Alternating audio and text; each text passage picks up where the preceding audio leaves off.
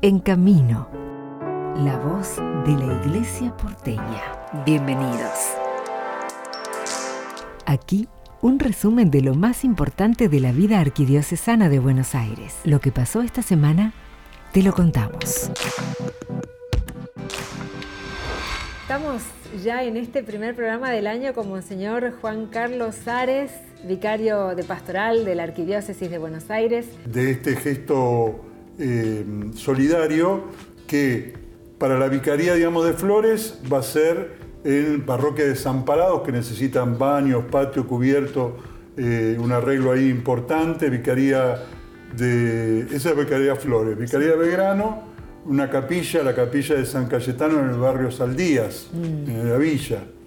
Eh, aquí también en, la Vicaría Centro, también en la villa, en Nuestra Señora de Cacupé, en el barrio, en, la villa de Barracas. Y en Devoto, ya también, digamos, con mucha necesidad, el servicio social de San Cayetano, hay que arreglar toda la parte eléctrica que se pone un poco peligroso, digamos, si no se arregla bien eso. ¿no? Claro. Así que bueno, son gestos concretos de arreglos de lugares, pero que atiende a los pobres, digamos, que atiende a los más necesitados. Durante toda esta cuaresma, entonces, todo ese fruto del ayuno podemos ir guardándolo, ir llevándolo? Eh, ¿Cómo lo, organizan con sobres? ¿Lo vamos a organizar otra vez? Organizar otra vez con el tema del sobre, te llevas el sobre a tu casa y de a poquito, ¿sí? lo que vos vas este, ofreciendo día a día, aquel chocolate que no te comes o, o hay que ponerlo, digamos, ahí y después en la Semana Santa, en cualquiera de las celebraciones de Semana Santa, va con el sobre. Generalmente la gente lo hace el jueves santo, claro. que es muy significativo porque uno comparte todos los bienes en la última cena de Jesús. Pero puede ser en cualquiera de las celebraciones de Semana Santa. Suscríbete a las noticias para recibirlas por WhatsApp o por mail a través de nuestra página web en camino .org.ar. Queremos dialogar con Liliguita, ella es consagrada eh, en el movimiento de la palabra de Dios y va a participar compartiendo como expositora en el encuentro de agentes de pastoral y catequesis que se va a dar próximamente. Hola Lili, ¿cómo estás? Hola Nelson, ¿cómo estás? Un saludo a todos los que nos escuchan. Sí, estamos queriendo entrar, en, como todos los años, en eh, repensarnos como agente de pastoral, viviendo este tiempo, eh, si se quiere, civil también y, año pastoral con todo lo que la, el impulso que nos ha dejado el sínodo y, y reflexionando sobre la catequesis. Este año se va a dar de una manera muy particular, ¿no, Lili? Sí, eh, lo primero que me surge decir es como un gran agradecimiento de que podamos volver a reunirnos de manera presencial para el EAC.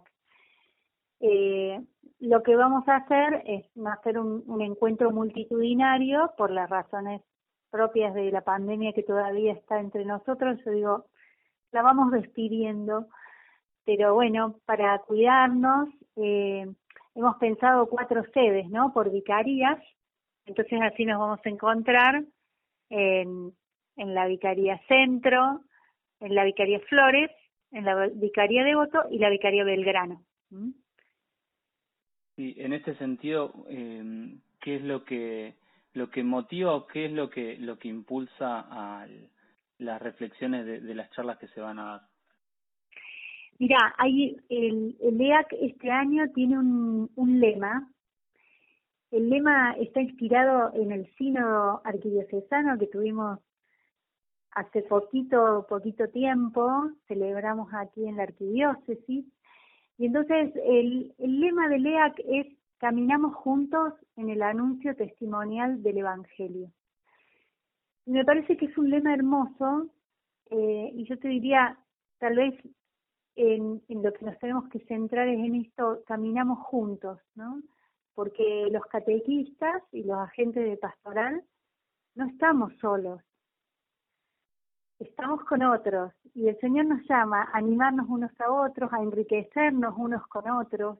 Si bien vamos a tener alguna charla, algún momento de reflexión, algún momento de oración, el encuentro en sí es lo que nos hace bien, ¿no? Vive en la Ciudad, podcast. Escucha todos los contenidos en Spotify. Queremos conversar con Lucas Vilota, él es vicedirector de Caritas en Santo Tomé, en este lugar que ahora se está viendo muy afectado por los incendios. Lucas, ¿cómo estás? Nelson te saluda. Hola Nelson, ¿qué tal? Buenas tardes para todos, para toda la audiencia. Gracias por llamar. Sí, estamos, la verdad que estamos en una situación muy, muy complicada, sigue sin, sigue sin llover. Eh, estamos esperando la lluvia, pero la verdad que no, no da tregua. Esto está a esta hora de, a esta hora de la tarde estamos con 40, 40 y, más grados al, al sol, con varios focos activos en, en distintos lugares de nuestra zona de influencia, que es la diócesis de Santo Tomé. Eh, así que bueno, eh, listo para tus, tus consultas. ¿Cuáles son los focos de, trabajo que está haciendo Caritas actualmente ahí? Bueno, te cuento que Caritas eh, viene trabajando hace un tiempo.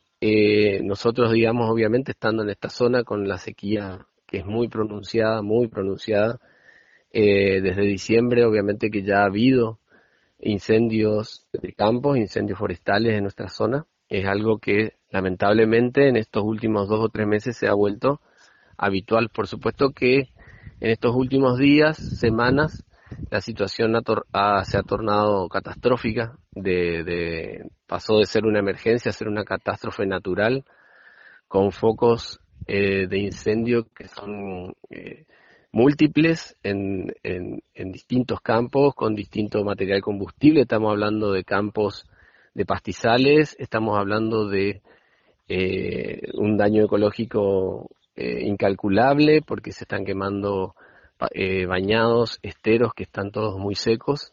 Por ende, con este clima, con esta seca, con estos vientos, con estas temperaturas agobiantes, no, no, no alcanza nada. Y bueno, se está transformando en algo realmente como te dije, una catástrofe. Entonces hemos, en lo que respecta a la tarea de Caritas, hemos empezado, como siempre hacemos en Caritas, que nosotros tenemos una larga formación en, emergencias. Lamentablemente, eh, en estas circunstancias nos damos cuenta de que de lo importante que es estar organizado, de lo importante de, de articular bien, de lo importante de no superponer las ayudas, de que la gente que done también sepa un poco eh, como nosotros decimos, orientar al donante eh, para que justamente las ayudas sean lo, más oportuna del momento. Hoy por hoy, en la circunstancia que estamos, hasta que no caiga una lluvia importante, no importante, una lluvia aliviadora, de, estamos hablando de 20, 25 milímetros, para nosotros hoy sería eh, lo que estamos rezando que venga, porque apagaría los focos actuales no revertiría la sequía. Para que no estemos en sequía necesitaríamos 200 milímetros, pero bueno, con, con una lluvia de 20, 30, 40 milímetros en la zona podríamos estar más tranquilos, la gente podría descansar un poquito, reaprovisionar la, eh, bueno, ni hablar de todo el esfuerzo que está haciendo los campos, los bomberos. Nuestra primera tarea como Caritas fue justamente nosotros llamamos a la primera campaña que hicimos a nivel diocesano cuidar a los que nos cuidan. Y, fue algo tan básico como la provisión de agua eh, a todos los eh, a todos los que combaten los incendios en esta zona que eh, para que por ahí la gente también se dé una idea y, por ahí es bueno contarle no son todos bomberos sí los bomberos son los los más profesionales los más equipados y que también están haciendo una tarea impresionante, pero acá hay mucha gente, la mayoría de la gente es son trabajadores rurales, eh, productores rurales pequeños, familias de campo y de zonas suburbanas, ¿sí? pequeños, pequeñas chacras que están saliendo a combatir los incendios de manera improvisada, de manera desesperada.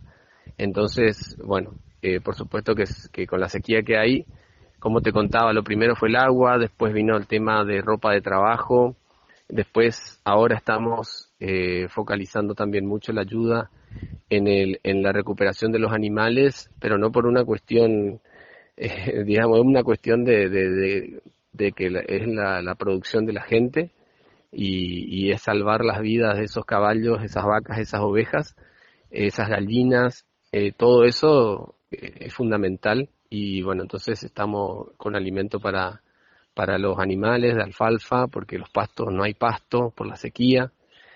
Eh, por supuesto que también en la asistencia ya del después hay lugares que han quedado arrasados por el fuego. Ayer estuvimos visitando la zona de paraje Galarza, unas zonas cercano a los esteros Liberá, que depende de nuestra diócesis, y bueno, eh, terrible, ahí sí eh, se quemaron casas, se quemaron forestaciones, se quemaron campos, los alambrados están todos quemados, los animales están desesperados por todos lados, están todos distribuidos en la ruta, entonces también toda la parte de la reconstrucción de las casas en una parte y también de lo más básico que es los alambrados para poder seguir, eh, seguir alimentando a los animales y seguir cuidándolos. Lucas, eh, siempre desde Caritas eh, se reza esta frase de la mejor ayuda es la que se organiza. Me imagino que en muchas circunstancias Caritas termina siendo vehículo no solo de la ayuda eclesial, sino de, la ayuda civil también, ¿no? Este, ¿Cómo es el trabajo con, las distintas organizaciones? Bueno, eso es muy importante, Nelson. Eh, en estas circunstancias, eh, la gente recurre a Caritas, eh, creo yo, los donantes y, la, y los vecinos de nuestra zona, porque justamente estamos en la zona y tenemos siempre una tradición, una costumbre muy buena y muy, creo que es un, una gran riqueza de Caritas dentro de la iglesia, que es trabajar, articular en red. Entonces, nosotros en eso eh, eh, me parece que en una circunstancia de catástrofe como les estoy describiendo, eh, tenemos que actuar todos juntos. Y así lo estamos haciendo en nuestros pueblos de la diócesis, ¿sí? Los centros de donación, por supuesto que nosotros, nuestros lugares mm, de donación de cáritas y parroquiales, eh, concurre gente de la iglesia, pero en esta circunstancia concurren personas que donan de, de distintos orígenes y los vecinos eh, se organizan también para poder, nosotros como estructura de Caritas, también por supuesto que sentimos, nos sentimos desbordados, entonces pedimos ayuda para trasladar las cosas, son lugares muy alejados, necesitamos camionetas, necesitamos camiones, y ahí entra todo este trabajo en red que estamos hablando, y bueno, eh, eso es una forma de, de que de, que la caridad sea algo organizado, que las personas que donan realmente vean que su donación llega a destino. A nosotros no nos queda otra que ser muy agradecidos porque nos han apoyado mucho de distintas diócesis del país. Nosotros trabajamos eh, regionalmente en el NEA muy solidariamente. También hemos recibido apoyo económico y visita de, del equipo nacional de Cáritas que han venido acá a la zona. Y bueno, la verdad que el, todo el despliegue que podemos hacer con nuestra estructura de Cáritas, que es una estructura eh, que se basa en el voluntariado, entonces también eh, es complicado en circunstancias en donde muchos reflexionan a veces en estas circunstancias cómo es que los bomberos son voluntarios y tienen que trabajar si tendrían que estar exclusivamente para apagar incendios. Bueno, eh, lo de Caritas también, en estas circunstancias a veces los que estamos por ahí adentro sentimos lo mismo, ¿no?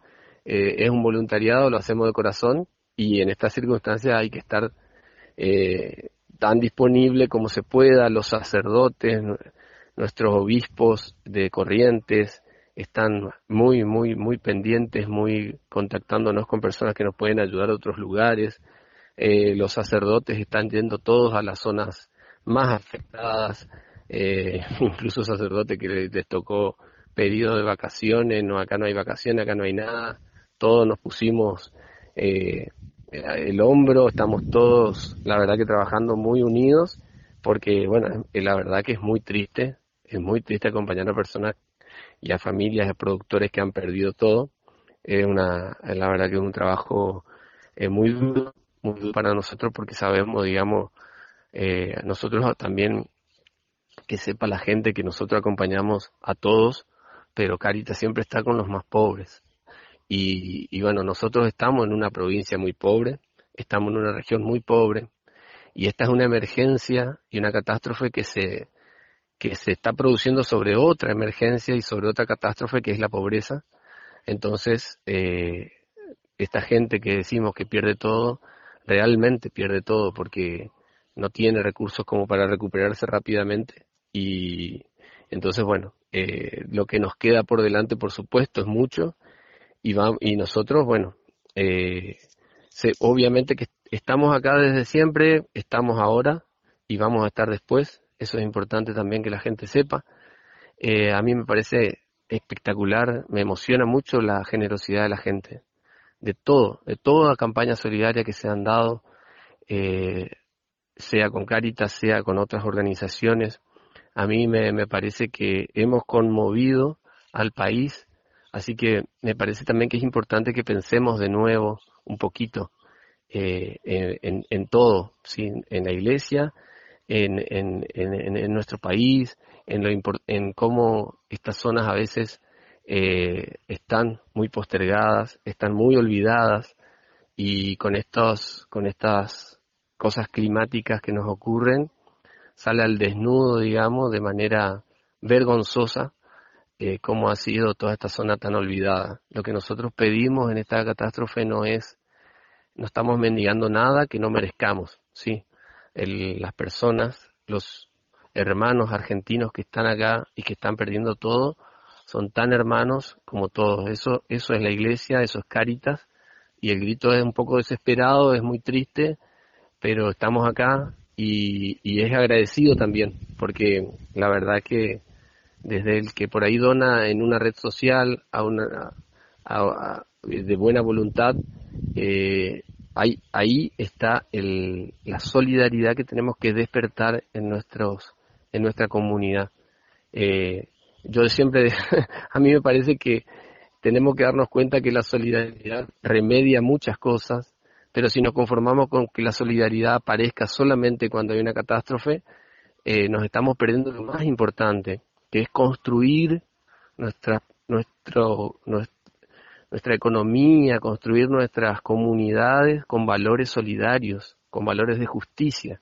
Si no, vamos a estar siempre apagando incendios, vamos a llegar siempre tarde y, entonces estamos actuando siempre eh, de una manera que a veces, te, soy sincero, eh, te voltea, te, te, frustra, te, te, entristece porque es indignante, pero la verdad que, bueno, eh, por otro lado, como te decía, la alegría de, la generosidad de los hermanos de, todo el país, incluso de otros lugares de, de, Brasil, de Paraguay, que nos están ayudando, la verdad que eso también nos sostiene.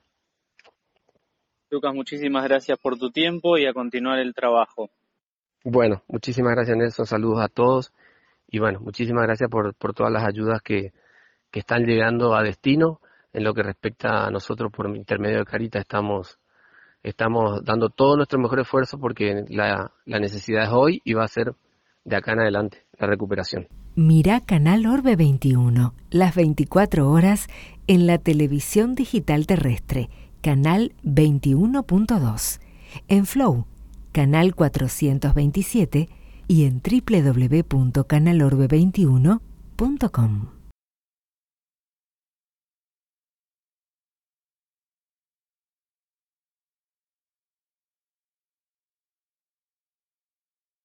En Radio Pan y Trabajo le hacemos lugar a las historias para escuchar y compartir.